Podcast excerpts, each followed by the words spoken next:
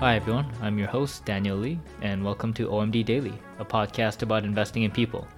Every Monday to Friday, I share with you what I learned the day before from studying people and companies through conversations, whether it's through interviewing investors and business leaders, to reading books and financial reports, and digesting learnings from all the other storytelling mediums out there. The goal is to build my own PhD in combining human performance with investing to figure out how I can help leaders build utopian companies. By exploring my own curiosity, I hope to become a little wiser every day and hope this adds a little nugget of learning to you on a daily basis. Hey everyone, welcome. This is episode one of the OMD Daily Investing in Humans show. Um, it's what I would call a podlog. It's kind of the version of a vlog, blog, but I thought, what can I do in the audio world that's kind of like that? Um, just kind of getting inspired from YouTubers like Casey Neistat, who is like the OG in the vlog world, and you know Seth Godin, who has who's known for his famous blog that he writes on every day. So I thought, hmm, why don't I make something of my own, something similar? And I know there's some daily podcasts out there like Software Engineering Daily, and so I thought, yeah, maybe I'll use some kind of format. I love audio, so I'll use podcasts to kind of go through the journey. Um, kind of a way for me to rant and mumble every day about random things on the journey, but also just talk about the things I learn throughout the day, things I've done. And yeah, I guess it's kind of narcissistic to talk about myself every day, but I thought it could be fun, so we'll see how it goes. I've experimented with doing solo podcasts a few times.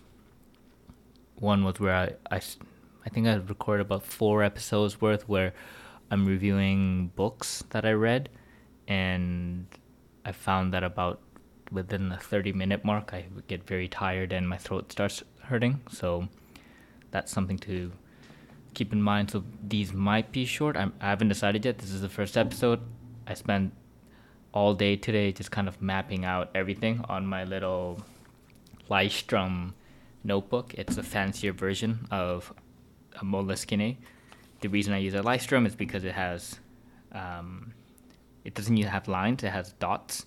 And I find that makes it a little easier when I start drawing pictures and graphs and little arrows and charts for me to plan everything. And another bonus point is that Neil Gaiman, the famous author, um, he uses a, the Leuchtturm notebook as well. So that makes me feel a little more special, you know, to to be using the a kind of German notebook that Neil Gaiman uses, and I'm a big fan of his.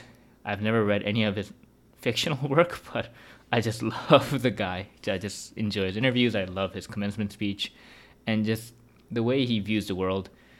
And yeah, so I guess it's kind of how this these episodes will go, at least for the short term. Um, I thought for today I'll kind of talk a little bit about why this exists. It's kind of a you could call it a hail mary in one aspect, really. Like I've tried a lot of different podcasts. I've tried creating accounted for. Well, I did create accounted for my first podcast with 80 plus episodes where it went from a weekly to a bi-weekly and I've honestly been struggling with creating a second quote unquote flagship podcast that focuses more on the brand of OMD Ventures. And if you're new to all this, OMD Ventures is kind of the media platform I created, kind of involuntarily. It's the culmination of my blog, my week, my weekly blog, and my weekly podcast, and it all kind of combined to a platform. And I started having a dream, as Martin Luther King said, but my dream is nothing fancy. The dream is that I want to honestly I want to turn OMD Ventures into a media and investment company. This kind of my dream is to have it be a singular one man company where I can generate cash flow off of podcasts and the media things that I create, whether I, I write a book in the future or the articles that I write every week, and maybe this OMD daily thing will turn into something I don't know but that's the that's the dream. I want to use a media side to cr- make it into a cash flow engine and use all that cash flow to funnel into the investment side where I can use my own style of investing, um, a style of investing where I think some people do it, but it's not to the extent that I want to, which is an approach in investing in people. And it's something I've been experimenting with back in my public equity days where a lot of my investing was focused on management and owner operators. And I'm trying to, well, the last few years I've been trying to find out how to combine that interest and maybe I'll call it passion. Since I've been doing all this for the last two years without getting paid, they say that's kind of the best test, right? Do something you love so much that you st- still rather do it instead of earning money over. so call it stupidity, call it being stubborn, mix of everything. I think it's kind of dictated for me that this mission, passion, whatever it is, it's just something I believe in. And it's this view that I still have a little difficult time communicating to other people in a short one liner. And although I call OMD Ventures a, a platform to invest in human potential, it ultimately is I want to have enough capital to deploy into companies and primarily founders who I found who I find to be exceptional people, and I actually want to help them create utopian companies. I honestly believe that companies have an enormous role to play in the future of people's lives, and I think a company that can be quote unquote utopian in nature, whatever that definition means, I think it will embody what the founder believes. But I think if there's an exceptional founder, they will have the right values um, to create a company where the company succeeds as a result of the people within it prospering. I think that's very fair, fairly simple to understand, and I think that human creativity is going to be the primary asset for most companies in the future. I think modern day financial statements cannot account for that properly, and you know I've been trying to write essays and I've been trying to find ways of redesigning like the return invested calculations to account for people. Like I've been experimenting with different things. Um, nothing in depth yet, but something I've, like an example is like if a company has four year vesting periods on stock compensation, what if I capitalized expenses for four years? Because if you have equity that vests over a four year period, that kind of implies that you are intending to keep a person around for four years. That is, if they were purposely implemented. I think most companies haven't really thought about any of this through. I think, like I've spoken to more than like hundred startups, and most people just pay lip service to caring about people, and that's just ping pong tables. And then you look at the people they hire for HR, and just run of the mill, twenty years HR executive who doesn't really know how to deal with high performers. Like no shade to HR people, but the fact is you you don't see anyone graduate from university top of their class and say I'm going to work in HR. They just want to work in consulting, banking, um, the top engineering firms, like top tech firms, etc. Like that's just how the world is, and it's no lie that that's the field I think where all the top talent should be, but it actually isn't the case. It's kind of the inverse of that, I would say. Um, but yeah, that's generally the kind of work I'm trying to do, and I did have like an OMD weekly, I think, where I had like a vlog where I talk about my day or my week, what I did, what's happened, and there was a few tr- bit of traction there. Maybe it was the visual element, people liked that, but I wasn't very comfortable talking to myself in front of a camera, and I didn't enjoy it, to be honest. So I thought maybe I'll just still keep it audio. I still like talking, although I do prefer asking people questions more than talking myself. I don't find I give great answers. Um, I'm an awful interviewee. Maybe that's probably why I don't do too well in job interviews. Although I've had an amazing career so far and some great jobs, but that I think isn't like it. Kind of I got lucky, but at the same time, yeah, like I think I've done a lot of interviews, and I definitely haven't done well in most of them. So, and I generally am very uncomfortable doing interviews.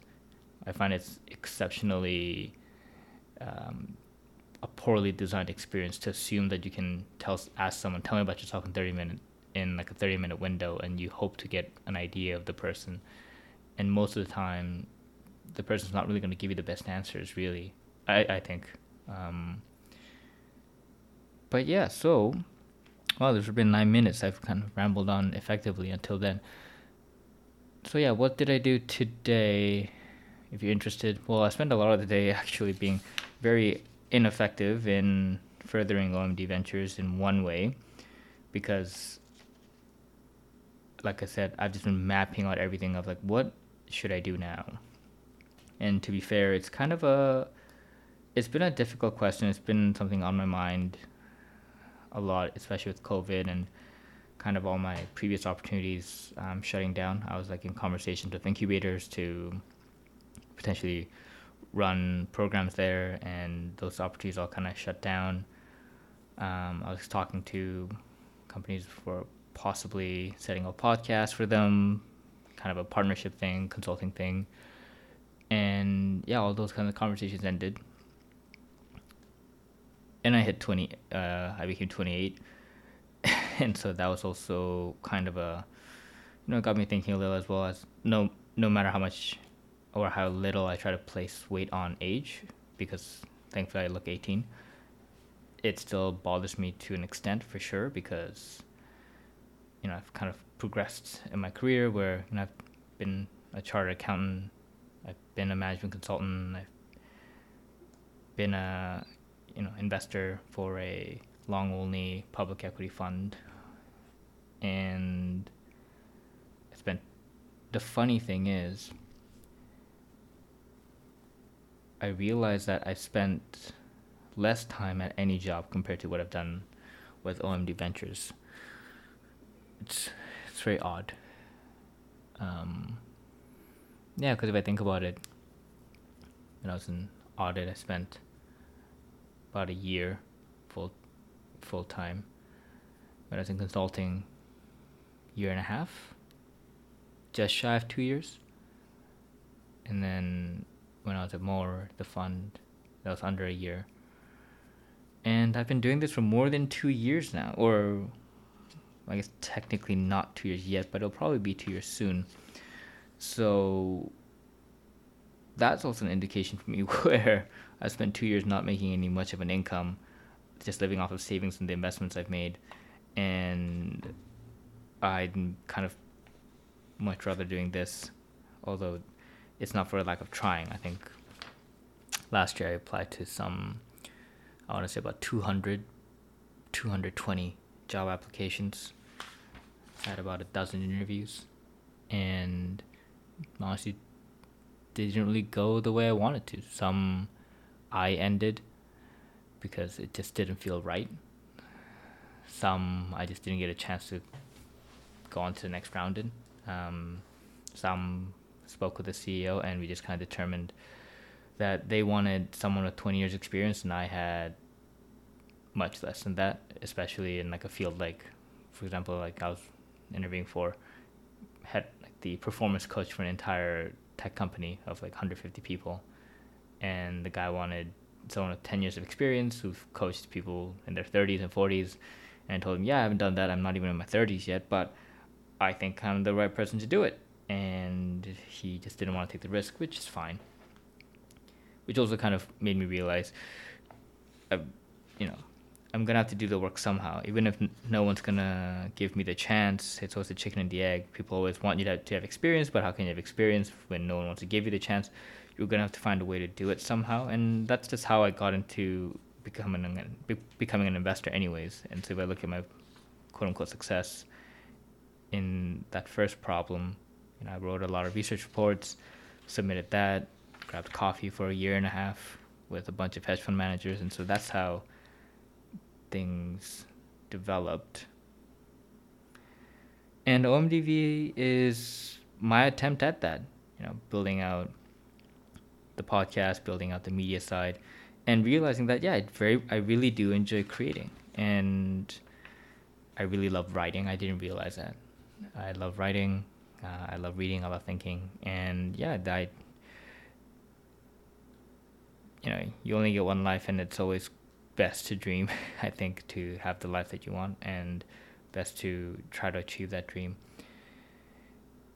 And yeah, I'm not lying when I say this is kind of a desperation play in one way because I'm just kind of out of ideas. I'm very tired of the journey to some degree. Um, I don't really have much of an attack plan. Like I, as someone who loves systems and loves planning, I just feel like I've built so many plans and have had so many of them crack over the last two years. Like easily in the two years, I've had more than ten large projects start, spend hundreds of hours on it, um, not work, pivot, pivot, pivot over and over again, and it could just be that yeah, I'm maybe not a very good person with running a company. It's also kind of maybe that's why I realized that I probably don't want to start a company.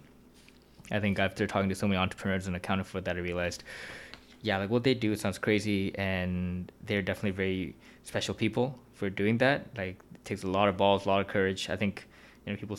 I've had friends, supportive friends, tell me like it takes a lot of courage to do what I do, but I think it takes a lot of fucking courage to run a company with hundred people or even like thirty people, um, taking VC money and stuff. I think it's, I think it's mad shit, and kudos to them. And I'd rather be the person that can help them than be the one doing it myself. And I think I'm pretty comfortable with being that kind of guy. I I'm comfortable not ever being the CEO of a billion dollar company. I don't think I ever want to be one either. I'd rather run like a small one person, two person company. I'd rather run a sing a one person fund as like a solo investor.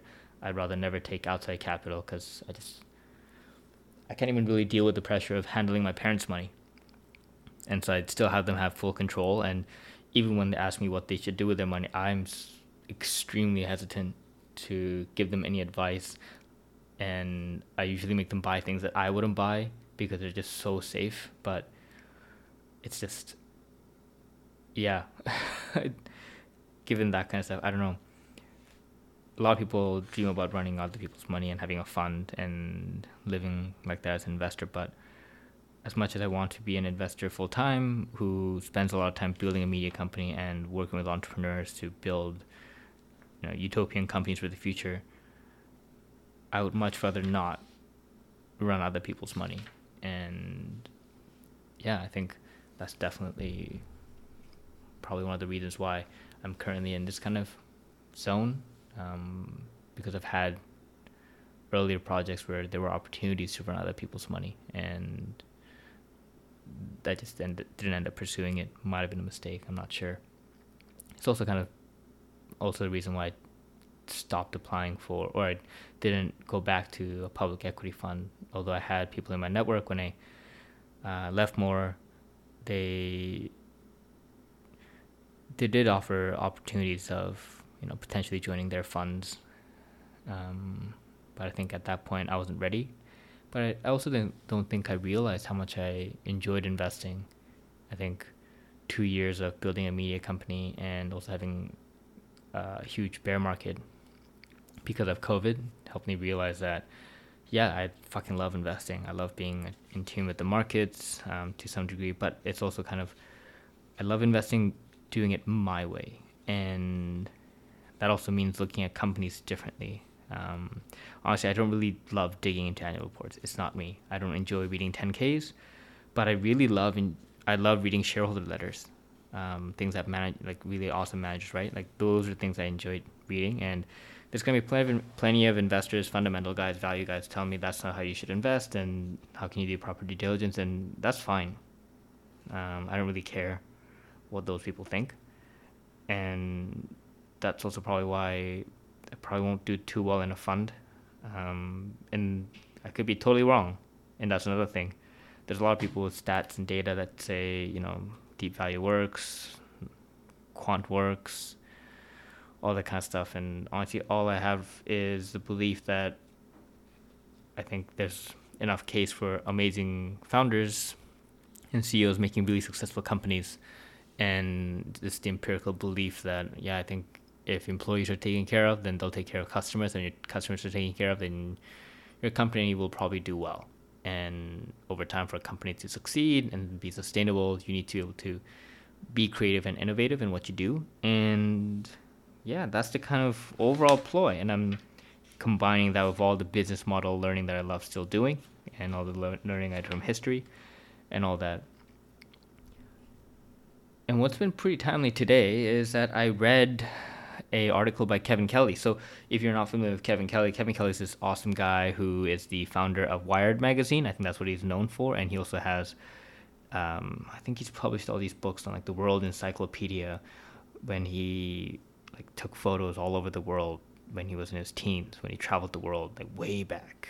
Um, he's an oldie but a goodie, and he's written numerous books on technology and um, yeah, like if you don't know Kevin Kelly, um, that's insane. I I don't know.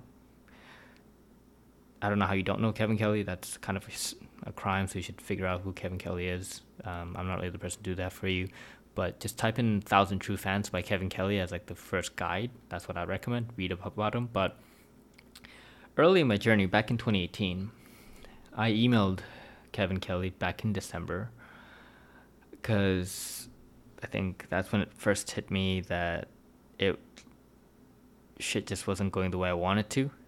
Um, I left Moore end of February, early March 2018, and I honestly thought I would be at a tech company doing operations or some, I don't know, some kind of job. I just ex- imagined I'd have kind of figured shit out and I'd be investing in startups or something by then, by end of 2018, and I d- wasn't. I was running a podcast or I was running a blog, and all of which, you know, they weren't successful by any means. Maybe a thousand people read that stuff. Um, maybe a hundred people listened to my podcast, and I really didn't know what to do. Um, I was pretty certain of what I wanted to do. I was pretty certain of what I wanted to achieve. I just didn't know how. And I was just smashing my head against the wall, trying all these different projects. And honestly, I was just extremely frustrated because I just kept them kind of blaming the world where I just couldn't understand why people weren't understanding what I was trying to do, weren't understanding how I could be of value to their companies. It was just very frustrating. Um, and so I wrote a huge ass email to Kevin Kelly. I think it was Christmas Day might have been Christmas Day or Christmas Eve. Wrote him a huge long letter, tell him all the shit I did, and I have no fucking idea what I should be doing. I want to get these thousand true fans. And I live off the art that I make. And the next morning, checked my email, and lo and behold, Kevin Kelly gave gave a fucking reply. It's it's honestly insane. That was I think that's my first celebrity moment ever. Uh, oh, here it is. So I found the email. I sent the email December December 26, 2018 at 1:30 a.m. to Kevin Kelly. And I told him I'm not too sure about the business model. I don't know what to really think about it. I I'm trying to embrace being lost and trying a lot of things and I don't know what to do. And actually Kevin Kelly had sent out sent me a reply at December 26, 2018 at 3 in the morning. He must be in West Coast time then. Yeah, West Coast time. So it was midnight for him. And he wrote, You have not experienced real failure yet. Keep on. So for me at that point, I was like, oh, fuck, all right. Well, Kevin Kelly says I haven't failed yet. So either the shit I'm doing isn't remarkable enough and, you know, it's just in short, he's kind of saying stop being a pussy and just do more shit and figure shit out. So that was really inspiring for me. And so that's kind of the backstory of Kevin Kelly and why he kind of has a deeper part of my my heart um, because he was kind of involved in the early years of my struggles. And he turned 68, I think this week, and he wrote a post called 68 Bits of Unsolicited unsolicited advice. And so I spent a good day just reading through all 68 pieces of advice and thinking about it and writing down a lot of the 68 advice points that I found to be super cool and that hit home for me. And so I thought I'd share a few of them. You know, I think this is kind of be what I, what I talk about, you know, like it's a daily show. I'll talk about things I learn and hopefully you'll find it interesting. Um, if you can tune out me bitching and ranting about shit that doesn't apply to you. Um, but yeah, so I don't know if I should read all of them. Well, not all, all 68, but I currently have one, two, about 15 points that I thought were valuable. So I'll, maybe I'll do all, but maybe I'll only do five. Let's see which ones I like. Mm, so the first one that I thought was important was you are what you do, not what you say, not what you believe, not how you vote, but what you spend your time on. And that hit home because you know it just makes you examine you know what what am I spending my time on, and yeah, I think it's kind of it's one of those things where even though I have a grand vision of things, I have to tackle things every day, and some days I can handle it pretty well. Like I get a lot of shit done, get deep work sessions in, and some days it's just a fucking shit show, and I just can't find motivation. And today was one of those days. I got distracted. I like I had the routine. Um, I woke up. I read a chapter of The Rational Optimist by Matt Ridley. I did my morning 100 push ups, um, went into my journaling, and boom, just got distracted um, by the markets, by Twitter. Um, I'm in this financial twit Twitter community, which delivers all this investing news to me. But it's a distra- uh, distraction, and I got distracted from the main work of today, which was actually to further go deeper into the research process for two stock ideas. Um, one is a pet insurance company called Trupanion that I've been working on since last week, and then a new one potentially called uh, for Morningstar. And that's kind of a two birds, one stone, where I spoke to a venture capital fund early this week, and they they are hiring for someone to join the team. And my recent pivot has been to, you know, if the media side is going to take time, I think, to build cash flow as I figure out what the business model is, and, and also figure out what I'm trying to create. And so because of that, I've been trying to find okay, well, how can I generate cash flow, but at the same time do the work I want to do? And you know, I applied to a lot of jobs last year, and the recent reignitement of how much I love investing also kind of made me realize that okay, I also spoke to a lot of incubators prior to, and I was interviewing to run them, made me realize that venture capital is probably the best way for me to do what I want to do, where I get to invest in companies, learn, spend a lot of time thinking, um, and help entrepreneurs. Um, I guess in the near term with like the financial acumen I have, but at the same time, eventually, hopefully, earning the right to help them design org systems to create a utopian company. And another thing is, I like small organizations better like I think even a thirty percent company will still drive me nuts because I hate office politics and and I'm generally too blunt for people. I generally end up having fifty percent of the firm dislike me and fifty percent really like me. So if I can really lower the sample size down to like five people I work with or three people I work with, probably better. but yeah, so I was supposed to work on that, but I didn't, and so that's my failure. Huge failing by, on me. So that that sentence hit home what I spend my time on. But yeah, something to constantly work on to improve on every day. Uh, another quote is Don't be the best, be the only. And that inspired me to kind of do the first episode of OMD Daily today because I know there are a lot of daily podcasts out there, but I don't know anyone that uses the word podlog. so I thought maybe that's my unique thing. um, but in all seriousness, yeah, it's. I think being the only is also really lonely, and it makes you feel really stupid when things don't work out. And that's how I've been feeling for the last few years. Um, generally, when you know everything stops and you have time to think and time to reflect, and you, know, you push all those things away because you believe in what you're creating and you believe in the long term nature of the journey. But it's hard to deny.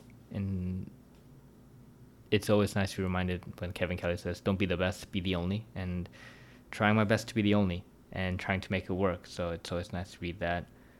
Another one. Mm, pros are just amateurs who know how to gracefully recover from their mistakes.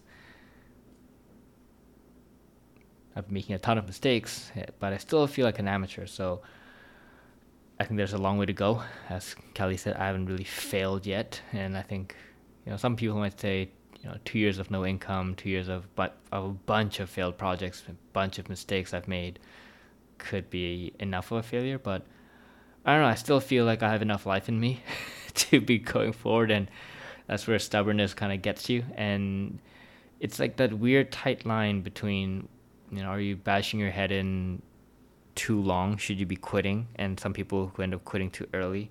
And I don't know what's what. Like honestly, all I'm really good at is just kind of keeping my head down and just pushing. That's just kind of how I've lived life. Um, like when I was fat, all I did was just keep my head down and just working out. No science, nothing. Just stopped eating sweets, stopped drinking pop only chicken breast, no sauce, just extreme. And then it just kind of worked out and I got really strong. Same thing, like, same thing with how I got my first job in audit, like at KPMG. I wasn't even allowed to apply in the school system. Just head down, network my ass off, tell everyone I'm, I'll do anything to get a job.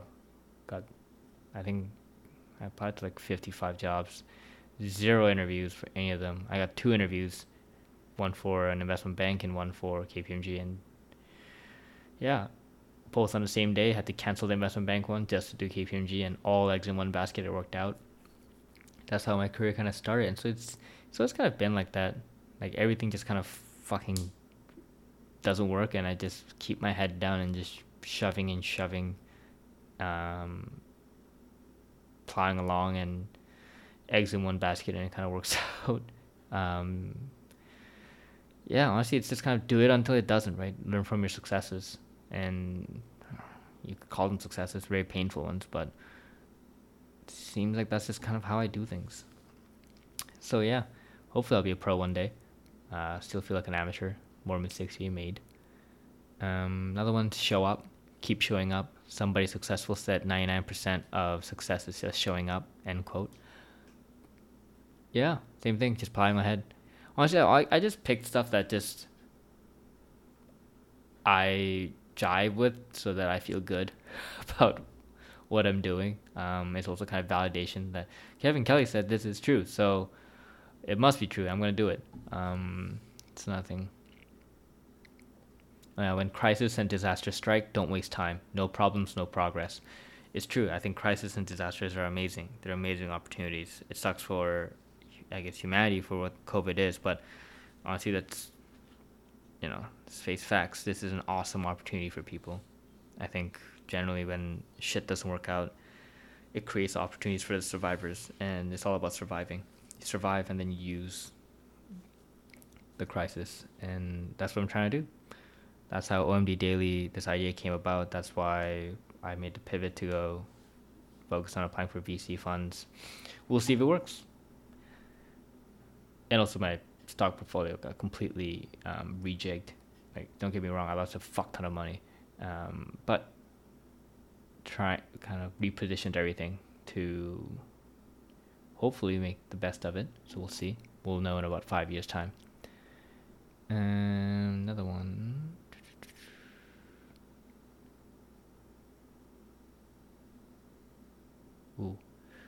Oh, this one's more of a frustrating one. It's uh, quote, "It's experience is overrated. When hiring, hire for aptitude, train for skills. Most really amazing or great things are done by people doing them for the first time." End quote. See, that's awesome, and I really wish a lot of people thought like that, and I really thought a lot of people did think like that, especially in the tech world. But at least in Canada, that's not the case. Um, the fact that I spoke to more than hundred startups, and the fact that I had applied for more than 200 jobs, even like I'm telling you, entry level finance roles, entry level talent acquisition roles, and yeah, they didn't like my background. Apparently, you know, having been a chartered accountant and management consultant and investor at like one of the best funds in Canada just ain't gonna cut it. And being a, a successful athlete is also not gonna cut it either. So that stuff is something I learned where a lot of times I get dinged on, ah, oh, I need someone with at least five, ten years of experience. Um, and I'm like, well, I think I'll do better because I don't have experience, but I know how to create effective systems. But honestly, that argument's really hard to sell, surprisingly. honestly, this is yeah, this quote just kind of made me really bitter um, at the world, and that takes me to another quote where Kevin Kelly said, "There is no them, like quote unquote them," and that's true. Can't blame anyone. Um, honestly, it's I'm probably not doing it right. Probably not talking to the right people. I'm probably not um, approaching the right companies, and yeah, you could you could say that I've been fucking it up 200 times. Hopefully, I'll learn. That's that's the hope. Something that did uh, hit me hard was um, oh okay two two last quotes. So one quote is follow your bliss following your bliss is a recipe for paralysis if you don't know what you're passionate about. A better motto for most youth is master something, anything. Through mastery of one thing, you can drift towards extensions of that mastery that bring you more joy and eventually discover where your bliss is. End quote. And I thought I thought about that and my first gut reaction was fuck. Maybe I did rush things. And in part, yeah, I kind of do feel like I might have rushed, th- rushed things for sure. Um, it's definitely not. Although I like being patient as an investor, like I've I can hold stocks that go up and down for like five plus years, but for my career, I've definitely been impatient um, to some degrees, and it's served me well, I think, until sometimes it doesn't. And I think these, this recent period has got me thinking about, yeah, like, did I rush it? Should I have stayed in consulting longer? Should I have um, stayed in the public equity sphere longer, uh, like as an employee? And in one way, possibly, but at the same time, if I didn't leave, I probably wouldn't have experienced all this stuff now. Like, I wouldn't know any of this stuff now and I still feel like I would have probably still been the dumbass that I was, like even, you know, four years ago, four or five years ago, yeah. But I can under I can definitely understand why you want to match something and use that to move over. Um, but honestly, I think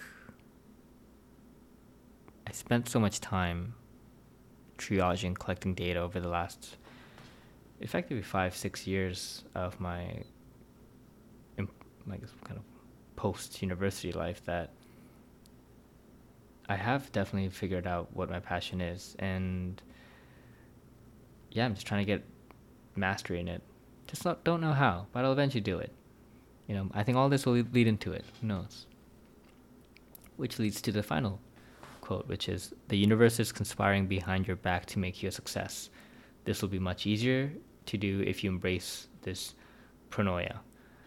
And yeah, I think that's that's kind of what everything is really. Like everything I've I've been doing is just I've always believed that I'll succeed.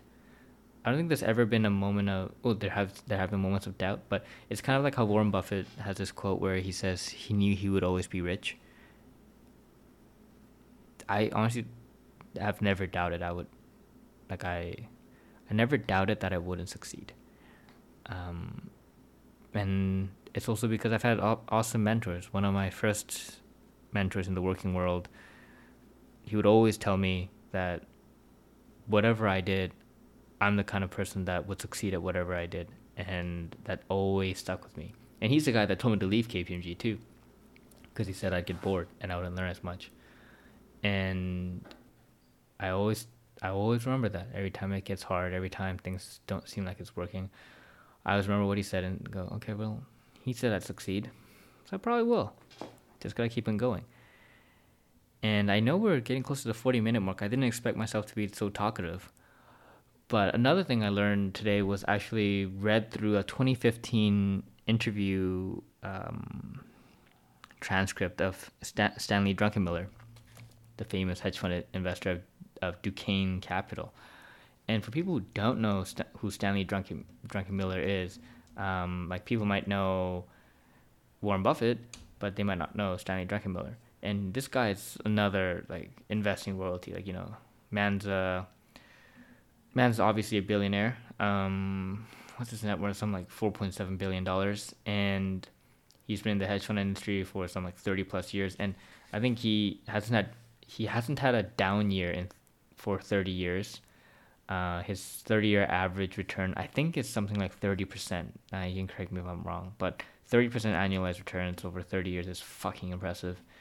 And he worked with George Soros until um, 2000, and he was crucial in the uh, famous shorting of the British pound in 1992 that made Soros a fuck ton of money. And so he's a guy I love uh, listening to, reading about, and learning from. Um, and he's kind. I say his style. He he is a fundamental guy. I think because you know he reads things bottom up a lot of times, but he incorporates a lot of it into a macro based style where you know he plays with currency, he plays with debt, he plays with commodity, uh, he plays with equity, like he plays with everything, and so he's just an all around awesome investor. So this 2015 interview transcript was pretty, I think, a rare find. Um, thank you for Focus Compounding for sharing it. Focus Compounding is a wonderful podcast I listen to, and so Andrew Kuhn from Focus Compounding shared on, on his Twitter feed, so I really appreciate that. And I love the interview where, so there, there's a famous saying in investing where they say bulls make money, bears make money, pigs get slaughtered, and the whole idea is not be a pig. And Stanley Druckenmiller in this interview said, "I'm here to tell you that I was a pig," and you know that immediately catches your attention. And then I didn't know a lot about his life, but you know, he talks about how yeah, he was never in the top ten percent in his grade. He was never his SAT scores were so bad he had to go to university that wouldn't look at SAT scores back then. And then he worked for like a small bank in Pittsburgh, or he worked for a bank in Pittsburgh, um, in their equity research department when he was 23, and he became the director of equity research when he was 25. And the reason for that was because his boss then was so eccentric and so unconventional that when Stanley was uh, in his position when he got promoted, they had been in a bear market for about 10 years. And Stanley's boss told him that he thinks a bull market is coming. But because all the old timers, um, all of you know the senior guys, they'd been a, in a bear market for so long. Um, Stanley's boss thought everyone would be too scared to pull the trigger, and so he needed the young naive idiot to be the one who can just charge straight in ahead because he has little experience. And so he put a bet into Stanley, and so Stanley did. And then he put in like massive positions uh, for like an oil rebound. He put like seventy percent of the cash into like one big position, and it worked. Like he doubled his money within the year um, for the fund, and he immediately became the chief investment officer at the age of twenty six, and he kept on doing that. Um, and that kind of formed his mindset of betting huge. And the first lesson he so he talks Stanley Druckenmiller in the interview says there are two major lessons he learned from mentors, his mentors. Um, the first mentor, the guy at uh, Pittsburgh National Bank, the one that made him the director of research. The lesson he learned from him was that it's liquidity that it's liquidity that moves the markets, and so you should always be watching the Fed. Like people, be, fundamental guys always believe that earnings will move stock prices, and the idea is, is that yeah, like if your earnings go up twenty percent, your stock price should go up twenty percent, and I think the correct way is that in a long enough time frame, that is probably what should happen. In like a 10, 20 year time frame, the market will realize that, and I think that's kind of the crux behind a lot of value investing, where you expect the market to become efficient over time, but it's inefficient in the short time, and you're trying to exploit that. But it's interesting to hear about how Druckenmiller's mentor at the time talks about how it's liquidity that moves the market, and it's liquidity movement that will create the inefficiencies. Um, sometimes liquidity can make stocks really cheap. It can make the stocks really expensive, and over time, when you invest in the companies that can grow earnings, they're the ones that'll do well over time. So I think it's a combination of that learning to incorporate, at least for me. Um, and after his time at the Pittsburgh Bank, he ran his own fund, to Duquesne, and then he joined George Soros, the famous hedge fund investor, at Quantum. And what he learned from Soros his second valuable learning was I learned something in- incredibly valuable, and that is when you see it, to bet big. And this is something Stanley talks about a lot, where he mentions how he thinks how diversification and all the stuff they teach at business school today is probably the most misguided concept everywhere. Um, and how he also talks about how if you if you see it, you you have to go for it because that's better. It's a better bet than ninety percent of the other stuff you would add on to. And he also talks about how I think eighty percent of the big big money um, he made was in like his was in his big bets, and they are the big bets that he made during like the bear markets, and they also happen to be in equities, I think. And so yeah, that's generally a lot of what the I think interview talks about. Where for me, like that's what I took out. Where it's yeah, bet big, and like Stanley's betting seventy percent, two hundred percent of the fund in like single positions, and Soros calls them um, one-way bets, where it's just there's no other way for it to go. It's just gonna work out. It's gonna go up and those things happen maybe once a year, twice a year at most, and it's really important for people to not get trigger happy all the time. So that's definitely something that I took away from the interview. Um, another thing, another quote is, he says, "Never ever invest in the present. You have to look to the future. If you invest in the present, you're going to get run over." And that quote's kind of referring to how, yeah, a lot of people are focused on what the company's earning now, what the company's po- position is now. But the whole point of investing is you have to look at the future. You have to look at where it's going to be, where you think it's going to be. Um, you have to use a current present position to kind of dictate to try to figure out where it could be in the future. And I think that's a lot of stuff that's not really accounted for often. And I don't know. I guess a part a part of me though believes that the value of looking at the present is because it helps kind of plant a margin of safety to some degree. Like when I look at free cash flow yields of a business now, it helps create the lay out the margin of safety of okay, well, you know, if it's if it's trading at you know ten times free cash flow, then okay, well, possibly the floor could be like a ten percent um, yield if if we use like a not a normalized you know five five year period and it's a pretty stable business and that's how it's been. And so if you don't account for growth then you know you can potentially have like a floor of 10% and so you, you kind of build that margin of safety in and i think that's what the value of looking at the present is. But then yeah given that potential downside then you have to look at completely the future to see okay well what could it be? What could it be going forward? Um, and i think that's pretty interesting to think about something else that was interesting. Um, mm, two. I'll actually go through two quotes. One quote. I bought six billion worth of tech stocks, and in six weeks I had left Soros and I had lost three billion in that one play. I already knew that I wasn't supposed to do that. I was just an emotional basket case and I couldn't help myself.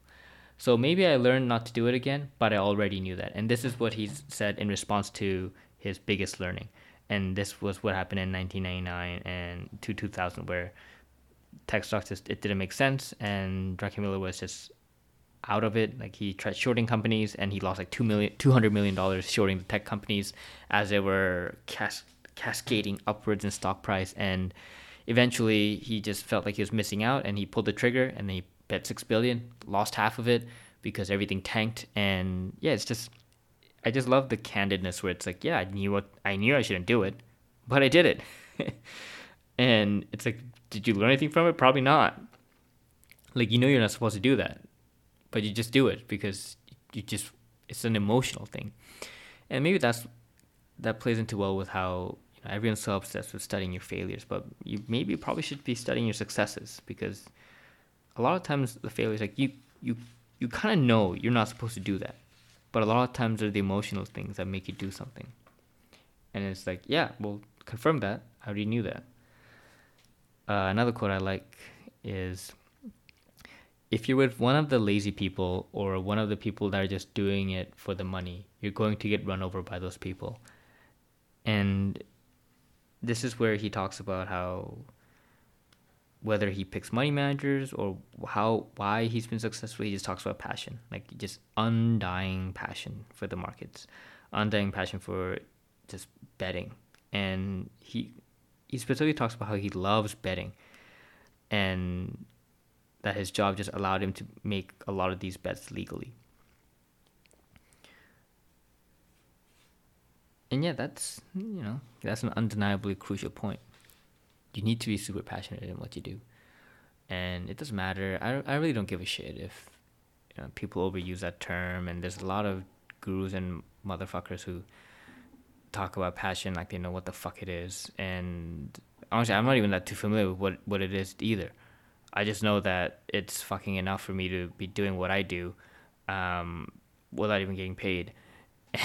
and I still want to do it, and I still want to pursue. I still want to figure out how to make it work, and I don't really give a shit if statistics will say I'm gonna fail.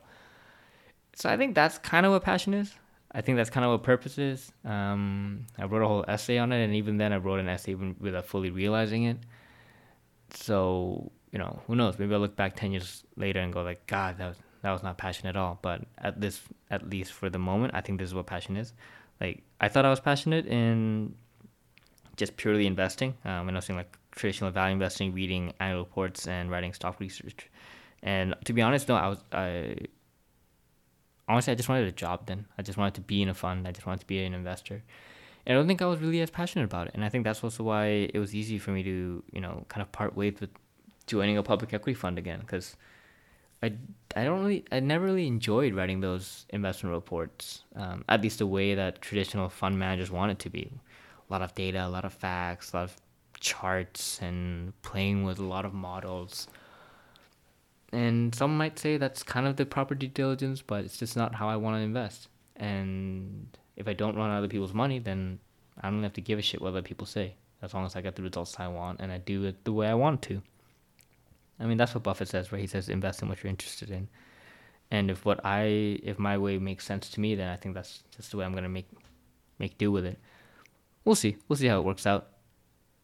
You know, hopefully I it all works out within the 10 years time frame and you know, the way I want to invest meets well with financial returns. Hopefully I'm smart enough to see that. Um, if it doesn't work out, that like I, I change my ways. Um, oh, and something else I, I thought was cool was how Druckenmiller's early investors, um, I think he had some like 100 uh, investors in his Duquesne fund. One of them was Ken Langone or Langone. Uh, it's L A N G O N E, and it. I heard I've I'd heard of that name before, and Druckenmiller said Ken was very influential in his life and is one of the key investors that he's had in his fund for a very long time before he closed it in 2010. And I've learned that this guy funded the Home Depot founders. Um, he was an early venture capital investor. And I thought that was also really cool because people nowadays think like venture capital is this like recent thing with all these tech companies and you know Silicon Valley and all that you know rise of Facebook and Google etc but you know this Ken guy he's he's been around since 1935 and like he, his venture fund called Invemed was launched in 1974 so venture capital has always been around. I didn't know that. I never honestly studied this history of venture capital. I never learned venture capital when I was in school. I didn't even get to really learn about private equity when I was in school. Like we didn't really talk about investment funds at all. Like I came from a business program, but the fact that I wasn't even familiar with it speaks volumes for how shitty schools educate us. At least maybe I just didn't pay attention. Could be just my fault, but um, yeah, that was really cool. I thought that was really cool. Where you know this guy had a venture fund and he invested in the Home Depot guys back in the seventies. That's that's an awesome story, and that he's actually tied in with Druckenmiller too. That's also really cool. Thought that was cool. Yeah, and that's kind of my my day. Uh, spending a lot of time thinking about starting this podcast and deciding, okay, well, I'll make it a daily thing. I'll write, do my first episode today, and then just learning a bunch about Druckenmiller and Kevin Kelly, and just talking about it. Yeah, not a bad day. Not too effective, I'd say. Um, but I think in the grand scheme of things, I am learning every day. And Charlie Munger says that's what you want to do. So I think I've accomplished that. Well, I hope this was somewhat entertaining, potentially, hopefully valuable, and learning about random things that you didn't know before. And yeah, I hope to see you back again, or, or I, hope you listen back again to the rest of the show, um, rest of my episodes, rest of my life. So yeah, thanks for tuning in to the first episode, and hopefully I'll continue doing this. Take care.